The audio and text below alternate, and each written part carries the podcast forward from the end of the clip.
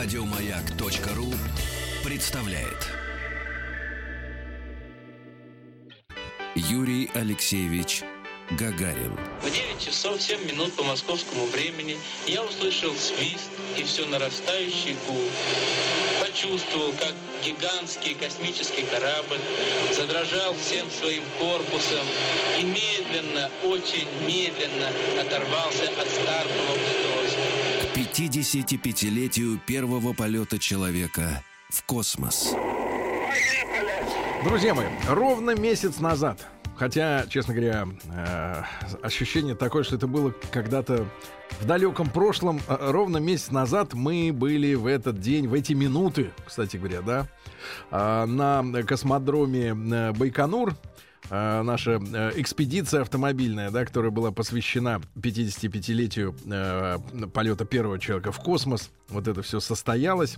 Но наша рубрика э, «Поехали», она продолжается в этом году э, в нашем эфире, да, потому что тем и интересных разговоров, а главное, что замечательных докладчиков, да, наших гостей нашей студии, э, их э, достаточно для того, чтобы встречаться, и я рад э, видеть этих людей в нашей студии, и рад, что вновь к нам пришел э, Сергей Васильевич Авдеев. Сергей Васильевич, доброе утро. Доброе утро. Доброе утро утро. всем Мы- радиослушателям. Мы виделись э, вот как раз перед майскими праздниками, и тема, которую мы э, подняли, а именно станции, да, космические, вот эти все программы исследования околоземной орбиты и шаг в, да- в- дальнейшее пространство, да, настолько, естественно, история глобальная, большая, что одним часом неполным, да, ограничиться нево- невозможно, и поэтому мы Сергея Васильевича попросили обязательно прийти к нам снова, он обещание сдержал. Я напомню, что Сергей Авдеев это летчик-космонавт э, России, герой России, кавалер ордена почетного легиона Франции.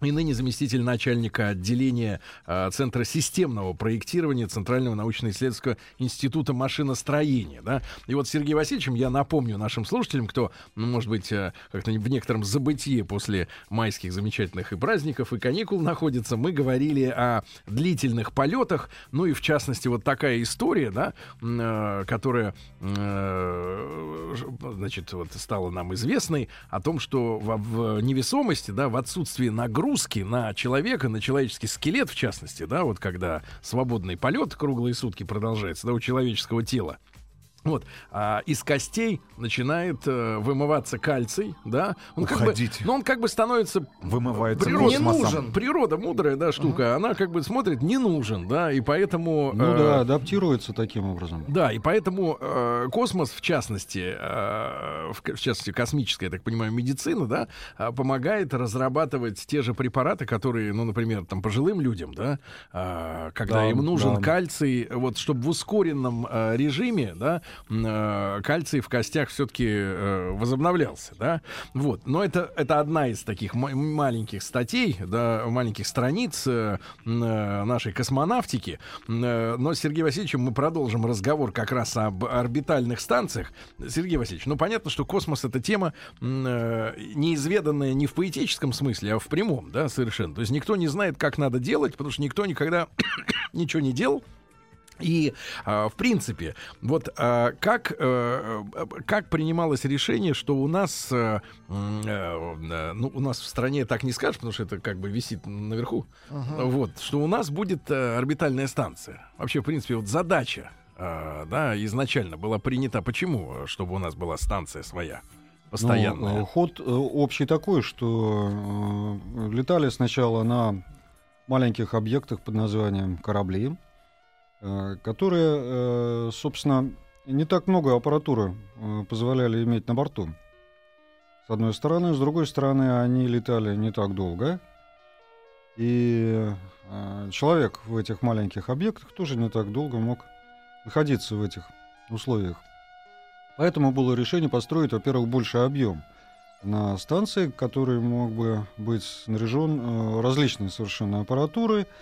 И космонавты туда подлетали время от времени и работали бы с ним. После того, когда э, такая, такой объект первый появился, выяснилась другая особенность, то что в одном объеме э, разместить разную аппаратуру, ну, как-то тяжело. С одной стороны. С другой стороны, она имеет разные сроки изготовления и, собственно говоря, разные назначения. Либо мы изучаем звезды, либо мы э, собираемся заниматься э, в космосе материаловедением, условно говоря, либо выращивать новые материалы, либо э, просто тестировать те материалы, которые э, находятся в этом э, пространстве, вот э, в этих условиях. И появилась другая задачка, когда э, уже не один объем, а несколько объемов, и которые собираются как, Конструктор. да, как конструкторы друг с другом, соединяясь, и космонавты уже перемещаются из этой такой комплексной лаборатории из одного места в другое. А, э, Сергей Васильевич, а понятно, что с прибавлением разных модулей, да, когда вот в космосе вырастает целая какая-то вот такая композиция, да, Да. из разных частей, а, понятно, что невесомость это, я напомню нашим а, прекрасным слушателям а, и себе напомню, а, школьнику, недоучке, что есть понятие веса, а есть понятие массы. И, а, а, в принципе, невесомость все понятно, все хорошо, но э, есть ли какие-то сложности вот на орбите с управлением вот э, объектом, который, будучи в невесомости, но все равно разрастается в плане массы, да, потому что вот эта вся структура огромная, да, это же тяжелая махина, несмотря на то, что она ничего не весит. А, Ну да, с одной стороны, это масса сама по себе. А, С другой стороны, это э, уже просто га- габаритные размеры, несмотря на то, что мы находимся на такой высоте, там, казалось бы, вакуум, но э, какие-то э, молекулы там присутствуют, и все равно вот это аэродинамическое торможение, оно присутствует, и чем больше этот самый Чем больше объем, поверхность, тем больше ну да, тем он, больше он она тянется вниз, да? За счет трения просто-напросто она теряет э, свою высоту. Ее тоже нужно будет поддерживать. И да, конечно, нужно будет ее такую большую массу вращать, как двигатели, э, расположенные на поверхности станции, не всегда эффективны. Хотелось бы сделать некий рычаг и маленьким э, двигателем на конце вот этого рычага, ну, обычные, собственно говоря, наши Плечо. Наш колодец, ж- журавль позволяет это делать. И вот такой же журавль был сделан э, на э, орбите э, находящейся станции Мир. Это каким же образом? Э, Построили вот этот, собственно говоря, конструкцию вот Так. этого журавля, ферму. То есть вот просто называемую. от- отдаленную, как бы, грубо Да. говоря, мачту такую, да? Мачту такую построили и на ее вершине установили двигатель. Мгм. И вот этот двигатель маленькими толчками мог разворачивать станцию в тем нужное направление. То есть, если бы двигатель был, грубо говоря, прикреплен к самой э, станции, да, Да. требовалось бы больше гораздо топлива, да? Да, чтобы- были бы больше усилия, было бы больше топлива. А на каком, а на какой длины эта штуковина? Ну, там порядка десятков метров. Не- не- Несколько десятков. Ну, около 10, 10 с небольшим метров. Ага. Этого достаточно было для того, чтобы эту станцию развернуть. То есть такие мелкие э, архимедовские хитрости. И Так- работают такой еще- буксир. Работают А, в физика, космосе. физика. Да. Кстати, у наших слушателей есть вопрос. А общий размер э, вот габаритов э, той же Международной космической станции или нашей станции Мир, ну, приблизительные Или хотя станции Салют. А, Да, ну вот метраж. э, э, габариты э, это большая квартира, э, вот трехкомнатная, скажем так. Можно взять пятикомнатную стандартную такую вот э, условно квартиру. квартира. Если расш- расширить стандартную трех Алексей Лёши знает, Веселкина. до пяти. А вот Международная космическая станция, с учетом тех батарей солнечных, которые развернуты, это размер, ну, такое с нормальное футбольное поле. Уже. Уже да, уже она больше намного. Ну, даже тот, э, та станция, на которую я летал, на станцию Мир, Мгм. она воспринималась э, людьми, посещавшими ее, ну, скажем, американцами, с которыми мы летали, ну, таким грандиозным э, сооружением. Невозможно ее на Земле сымитировать в полном э, масштабе один к одному, в том виде, в котором она существует. Это объемная конструкция. Потому что разные разные стороны, углы, да, да. и, да. торчат. э, и э, мы на Земле тренируемся только на отдельных модулях вот этих, на этой части, на этой части. Либо в гидролаборатории, либо Короче, в 3D на Земле восстановить 3D, невозможно. да. 3D тяжело. И А. они, э, пройдя всю подготовку э, на Земле, э, у них не было станции, они подлетали к нам вот в программе Мирнаса. Они удивились э, тому величию, которое вот сделали руки человеческие в космосе, когда в, в той пустоте, в той э, темноте и вот в этом звездном небе они постепенно приближались к одной маленькой точке, такой же, как звезда, и это оказалось огромное сооружение, на их взгляд. Мгм. И это было такое искреннее удивление. Да. Сергей Васильевич, а э, понятно, вот вы, кстати, открыли, так, может быть, э, глаза на то, что несмотря... Это же на какой высоте она висит, э, Ну, станция? 300-400 400 километров приблизительно, Вот да. вроде безвоздушное пространство, а молекулы есть и станцию тормозят, тормозят, да? Но мы там из, э, там, может быть, фантастических рассказов, из фильмов, м, знаем о том, что есть такая штука, как космический мусор, да? Ну и, в принципе, космические тела всякого разного рода, да? Нас Да. же периодически на дециметровых каналах категории С а постоянно Ой. пугают, что какая-то вот штука летит к нам в очередной раз, и всем нам крындец нас- настанет совсем скоро. Но а, когда проектировали станцию, а, помните, мы же говорили о том, что э, толщина стенок, да? Да, там несколько миллиметров всего, Три да. миллиметра. Герметичная, да. Три миллиметра. А, соответственно, вот представьте себе, эта станция, она летит, и вдруг э, камень от какой-нибудь кометы, я не знаю, размером, ну, наверное, при тех ускорениях, скоростях, вернее, С да, яйцо, которые скажем, есть, да. да. с яйцо, потому что, э, ладно, ну, каждый, каждый на Земле представляет, если яйцо бросить вот сейчас во Владика в голову, ну, в принципе, погибну. нет, в принципе, будет неприятно, но ничего, нормально. А если, например, с 25 этажа э, дома, то уже удар будет сильнее, правильно? А при космических скоростях, там, километры в секунду, да, в принципе, это яйцо превращается в бомбу, да, для космического ну, да, корабля. это уже э, Неуж- неужели э, за всю историю вот наших э, станций орбитальных э, и Салют, и Мир, и теперь МКС э, не было случаев вот серьезных повреждений от вот космической вот этой бодяги, которая там летает? А на станции вот на Мире, которая летала в космосе 15 лет, э, были э, вот эти самые солнечные батареи, изначально установленные и не э, мененные, так сказать, не э, то родные.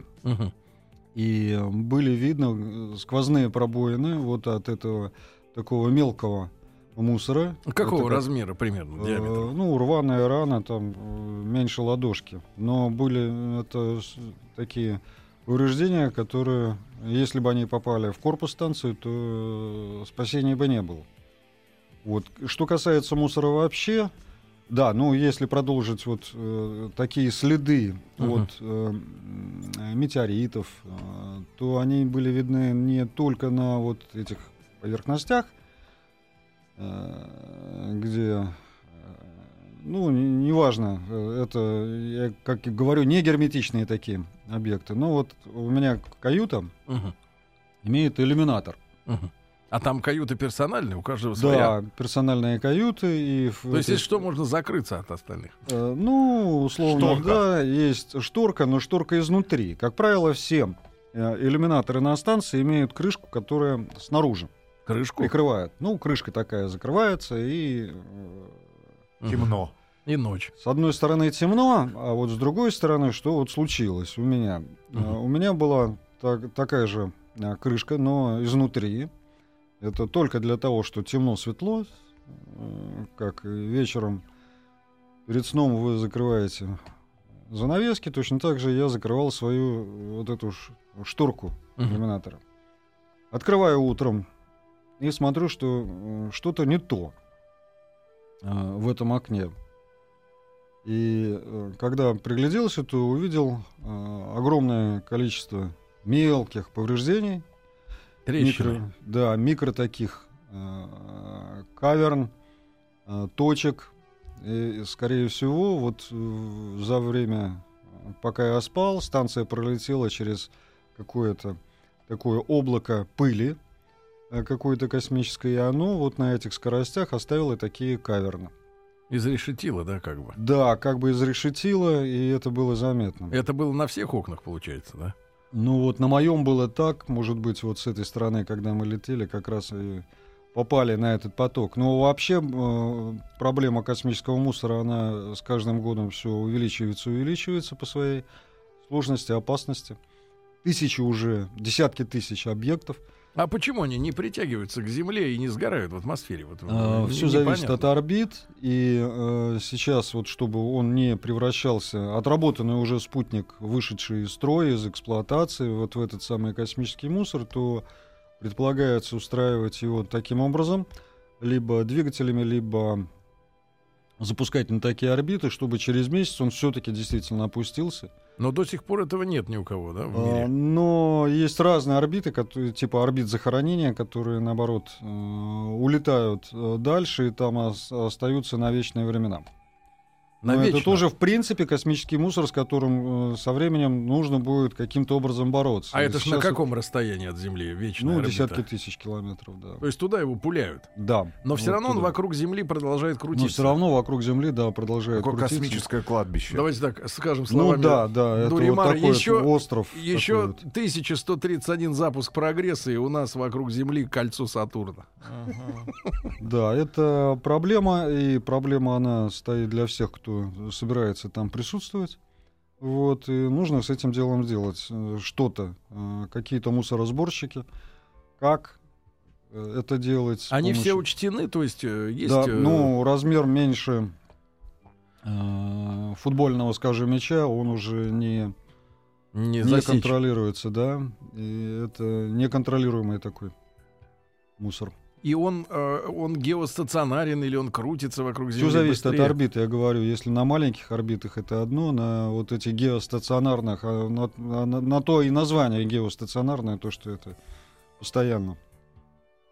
И это реальная проблема, да? Для... Это реальная проблема, она увеличивается и беспокоит всех людей, которые занимаются космической деятельностью. То есть она может, по большому счету, э, ну, при стечении обстоятельств помешать, например, выводам э, кораблей, да, на Ну, с может, околоземной да. орбиты туда, к, к Луне, например. Ну, да? даже вот на этой высоте, на которую мы летаем, э, брать э, начало, ну, хорошо, мои полеты, начало 90-х годов, 91 год и вот э, 98 год, если ранее в первых полетах, ну, практически не было никаких таких наших, как мы говорим, маневров, Мгм. то есть специальное включение двигателя, с тем, чтобы мы изменили э, свою траекторию и не столкнулись с каким-то вот таким вот объектом, то э, в конце вот 90-х годов и сейчас очень часто происходят такие маневры. Корректировка орбиты.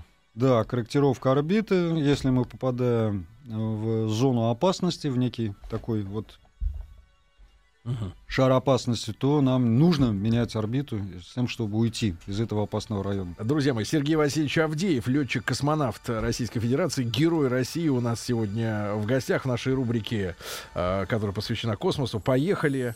Э, Год космоса в нашей стране 2016. Напомню вам, ну и после новостей мы продолжим. Юрий Алексеевич Гагарин. Было трудно пошевелить рукой. Что это состояние продлится недолго, пока корабль наберет необходимую скорость и выйдет на орбиту вокруг Земли. К 55-летию первого полета человека в космос.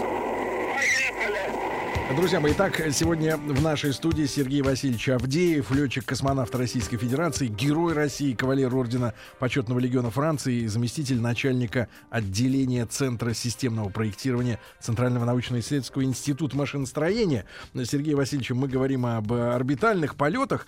И вот, Сергей Васильевич, э, э, перейдем тогда к э, той теме, которую не затрагивали еще, да, но к которой прикоснулись мы как раз вот месяц назад на Байконуре.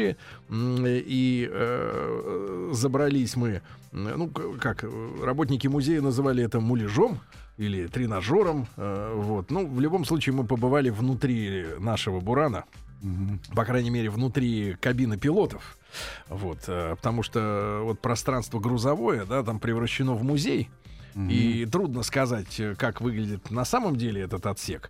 А Вот, но в любом случае э, пила- отсек пилотов, конечно, вызывает восхищение, потому что, как любая военная техника, вот там нет ничего лишнего, все на своих местах, и в этом красота, да, вот этого всего интерфейса, да, если сегодня производителям там телефонов или компьютеров приходится выдумывать какие-нибудь смешные иконки красивенькие, чтобы кнопочки были вот эти виртуальные все симпатичные, симпатичные, э, то э, на вот таком объекте, на космическом, на военном, на авиационном, там нет ничего, э, так сказать, надуманного, да, случайного и просто чтобы развеселить кого-то.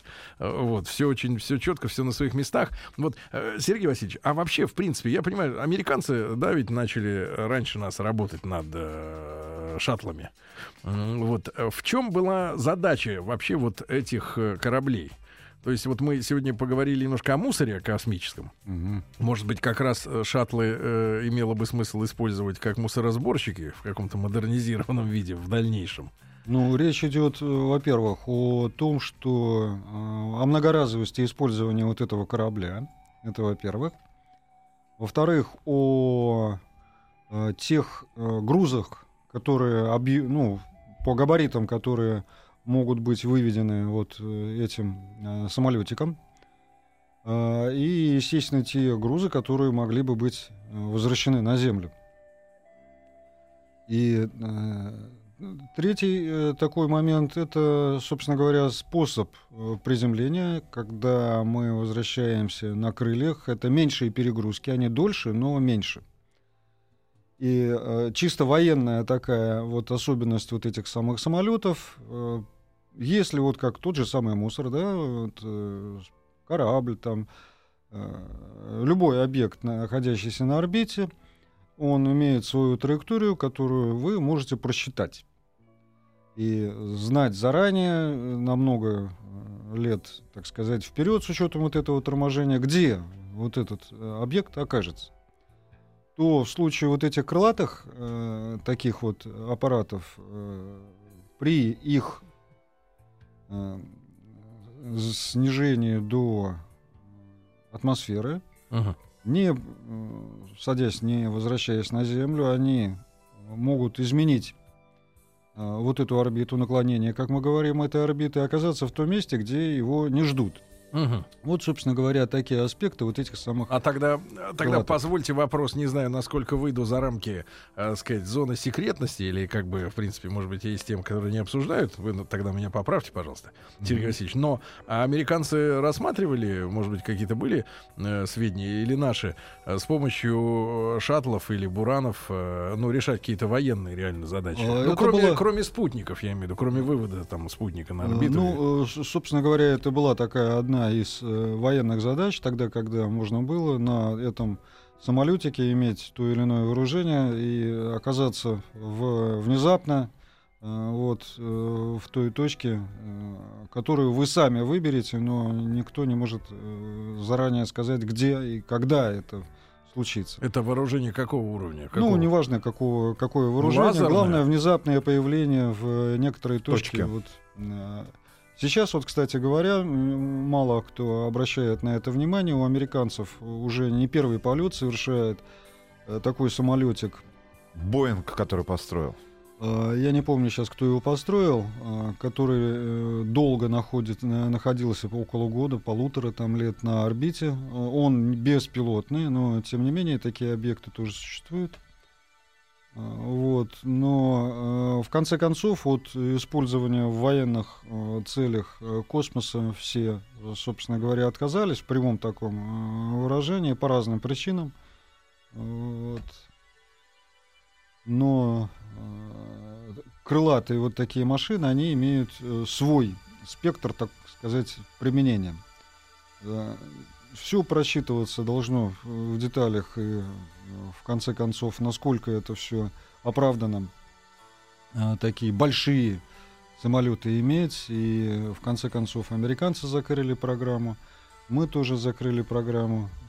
Э, Зачастую так часто мы не можем сейчас найти вот в тех условиях, которых в, в том на- направлении, в котором все двигается, мини, микро, нано спутники таких больших объемов в таком большом количестве мы не сможем сейчас То есть найти. такой огромный шаттл или буран, они не нужны, да, вот такого размера огромного. Они нужны, ну, очень редко. А вот здесь э, нужно будет взвешивать. э, а имеете ли вы э, э, такую уж крайнюю необходимость, и имеете ли вы силы, э, ресурсы на содержание вот такого большого объекта?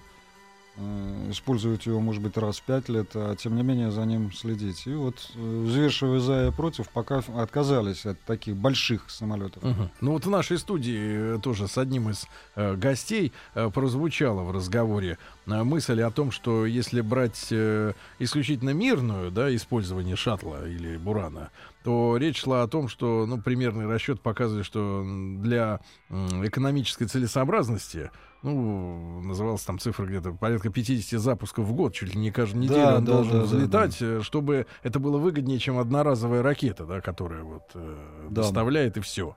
А такого количества запусков ни у кого нет и не предвидится в ближайшее время, да, чтобы каждую неделю пулять кого-то или что-то в космос, да, на орбиту. Ну да, ну вот уже вот прошло 55 лет, э, как вот мы начали чуть больше, если брать автоматы, как мы начали летать в космос. Э, э, Разных вариантов, что мы будем делать, что мы делаем сейчас, э, появляется все больше и больше. И вот сейчас вот буквально через 15 минут открывается конференция в нашем институте. Вот ему уже 70 лет. в Цинемаше, где рассматривается как раз вот э, очень широкий спектр всяких разных возможностей, включая, да, и те же самые, э, может быть, э, такие мини-шаттлы. Мини-шаттлы. А вот, ну, ну, мы все представляем в реальных габаритах, что такое наш Буран, да? Ну, это Да. огромный красавец, это действительно, ну, э, мы не гигантоманы, но, в принципе, конечно, с точки зрения военной техники, там, э, авиационной, вызывает крайнее уважение, да, когда ты стоишь рядом с этой машиной, ну, просто не, не то чтобы гордость, э, да, но именно радость, да, от того, что мы люди смогли такую штуку построить, и что она летала, и что это не, там, сказать, не фантазия какая-то, а реальная штука. А по, по сравнению с обычным шаттлом, или, может быть, ну, м, в- в- там, чтобы наши слушатели представили, в сравнении, например, с автомобилем, грубо говоря, да, или с грузовиком, или с автобусом, вот какого размера такой многоразовый корабль э, при сегодняшних нанотехнологиях, да, ну, условно говоря, не нано, а микро, да, когда ведь э, тот спутник, который, условно говоря, можно было сделать там 30 лет назад, да, сегодня Ну, можно, уме- база сегодня другая, можно уменьшить э, там в несколько раз, да, и по массе, и по объему, правильно? Я вот в, в этом же смысле речь идет, да? Э, Ну, здесь идет э, сейчас такая, э, может быть, все больше знают про мини, на- нано и все прочее, но, тем не менее, необходимость, просто необходимость больших э, спутников, она все-таки остается. Вот. И э, идет просто, ну, как я говорю, э, более широкий спектр всего этого. Если мы будем переключаться только на микро-нано, да, их много, их больше, но при этом, при всем, да, нужно и не забывать про то, что большие э, остаются то же самое на орбите. Ну, грубо говоря, необходимость них. грубо говоря, э, оптику не спрячешь на маленькую коробку, да? Ну да, да, несмотря на, э, на наши достижения в этом плане, но все-таки, вот как говорят, бо- больших э, размеров э, чисто объективы, которые там могут двух метров достигать в диаметре, Два метра. ну да, около, они все-таки тоже э, имеют свой Да. спрос. Сергей Васильевич, но все равно, если вот э, завершить эту историю с небольшим, да, многоразовым челноком, то вот его размер сегодня бы каким ну, бы... это самолет бизнес-класса, скажем так, вот, и американцы строят один из них. У нас тоже были проекты. Преимущество таких, э, помимо э, посадки, может быть еще и другое. Он и взлетать может как самолет. Вот, я про то и говорю, то, что он может взлетать э, как самолет, но не э, сам, а, скажем, с э, большого транспортного самолета, находясь там либо под брюхом, либо, наоборот, наверху. Он может... Как в свое время э, Буран доставляли, да, на космодром. Э, Ну да, да, Он приблизительно же. так. Э, Для него не требуется э, отдельная космодрома, для этого может использоваться там, многочисленные э, обычные, э, ну, может быть, больше там для транспортных самолетов взлетные полосы. И выбирать место э, в конце концов нахождения на орбите он может не привязываясь к той точке, где Мгм. расположен космодром. Сергей Васильевич, а тут не, не можем не уйти тогда немножко в э, технологическую историю. Мы э, все прекрасно представляем, да, что, есть, что такое ракета, да. Да. Э, Видели много раз, Вот, мы э, Ракеты. име- имели удовольствие наблюдать и, и- и, э, И в даже Самаре, запускать. и в Самаре на заводе, и, и были, видели стартовый комплекс Гагаринский, да, вот э, руками Мгм. трогали и забирались на ступеньки, и мы понимаем масштабы, да, и понимаем, что ракета это прежде всего бензобак, условно говоря, да, вот Ну, огромный. в первую очередь, да. Да, это а вот самолет, он маленький, да, и я понимаю, что самолет бизнес-класса, бизнес-джет, да, там просто негде э, такому количеству топлива э, с- содержаться. В итоге вопрос, вот забираясь, грубо говоря, все выше и выше э, на крыльях, да, пока есть воздух, условно говоря, да, потом воздух заканчивается, и а что за двигатель чудесный должен быть Всё- на таком маленьком самолете, чтобы его все-таки преодолеть силу притяжения Земли и уйти И на вывести эту на высоту? орбиту. Или да. это речь о а, небольших с точки зрения что- расстояния от, ну, от Да. Земли по Нет, поверхности Для орбиты? этого самолетика все равно нужна вот эта именно ракета, но она меньших размеров за счет того, что все-таки вот этот большой Старт самолет. не с Земли, да? Да, старт не с земли, а уже с воздуха, как А как, э, на какую проект высоту воздушный может, старт. на какую высоту может забраться вот большой самолет? Ну, Как обычная высота, на которой 13 они летают, ну, там порядка 10 тысяч километров. по- э, метров. Метров. километров, да. Но э, преимущество, опять-таки, вот этого э, запуска в том, что можно не привязываться к э, конкретному космодрому и к той орбите, на которых э, этот космодром удачно и энергетически выгодно работает. Морской старт, кстати говоря, тоже один из таких вот э, плюсов имеет, то, что он не привязан к э, конкретной наземной географической точке, а может выбирать Самое выгодное по энергетике это экватор. Друзья мои, Ну- итак, сегодня у нас в гостях Сергей Васильевич Авдеев, летчик-космонавт Российской Федерации и Герой России. И мы продолжаем в рамках э, нашего э, годового специального проекта «Поехали» говорить о нашем космосе, да. И вот видите, время идет, технологии изменяются, да, а, а гордость за наш космос остается.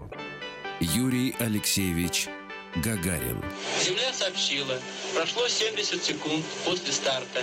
Я ответил, понял вас, все хорошо. А сам подумал, неужели еще только 70 секунд прошло? К 55-летию первого полета человека в космос.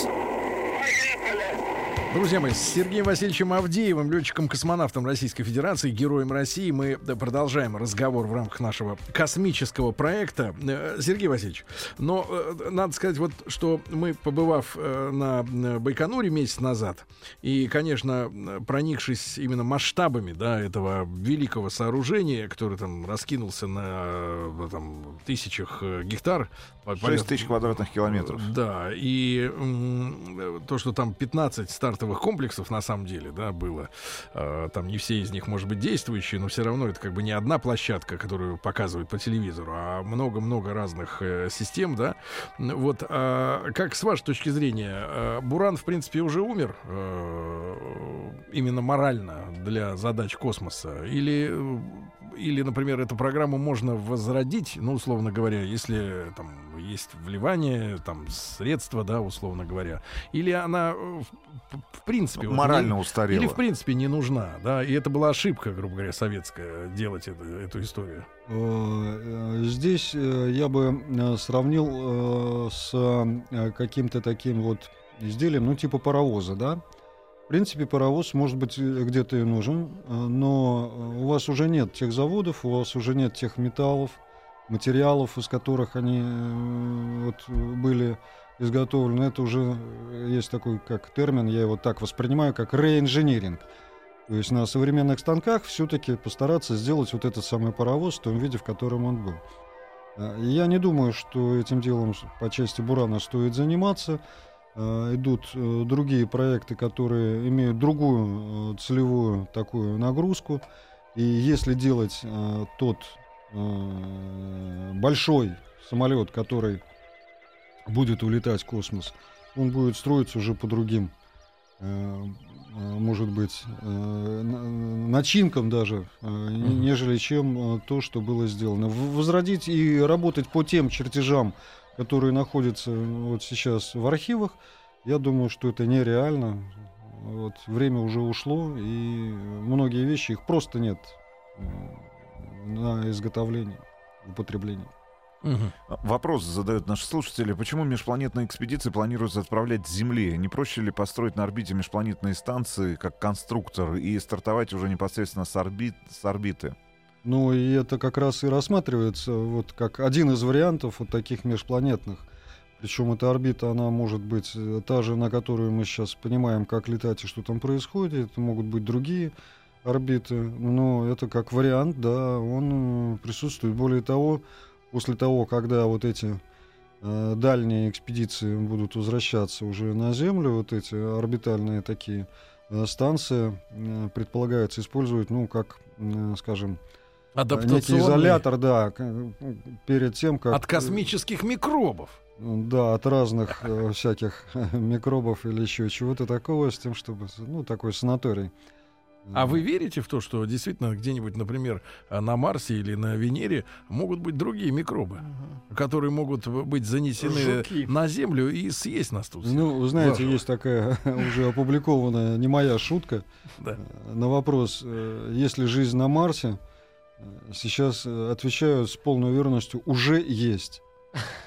Почему? А потому что там э, оказались наши э, аппараты земные, имеется в виду. И на них Которые, обязательно да, кто-нибудь и долетел. Хочешь, не хочешь, все равно что-то уже улетело.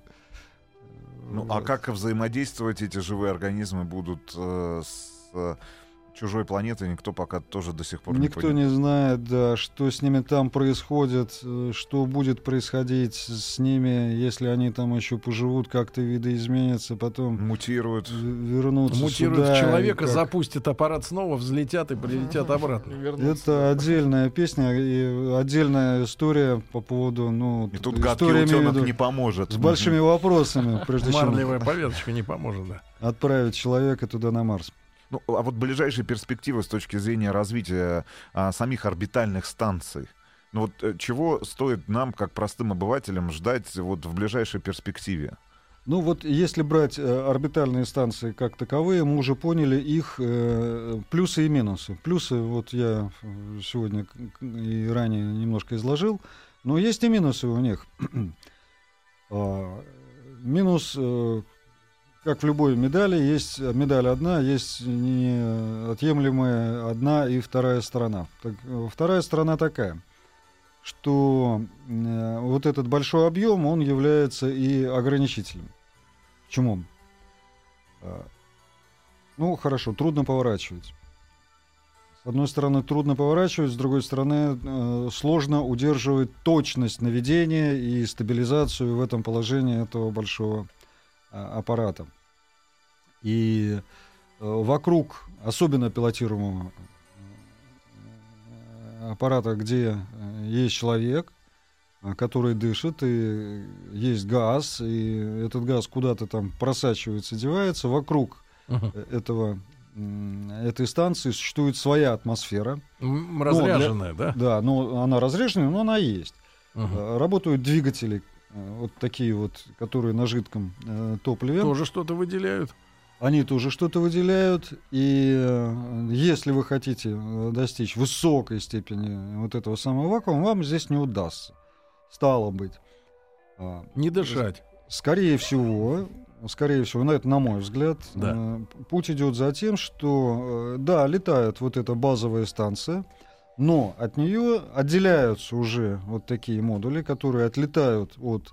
В настоящее безвоздушное пространство, да? Ну да. Там и- живут и при необходимости возвращаются Да. на базовую станцию. Да, да. И такие вот э, проекты рассматривались для, ну, скажем, для материаловедения. Есть технология э, напыления в высоком вакууме э, неких э, полупроводников, э, в конце концов, что э, получится. Но для этого нужна высокая, очень высокая степень чистоты, вот именно вакуум.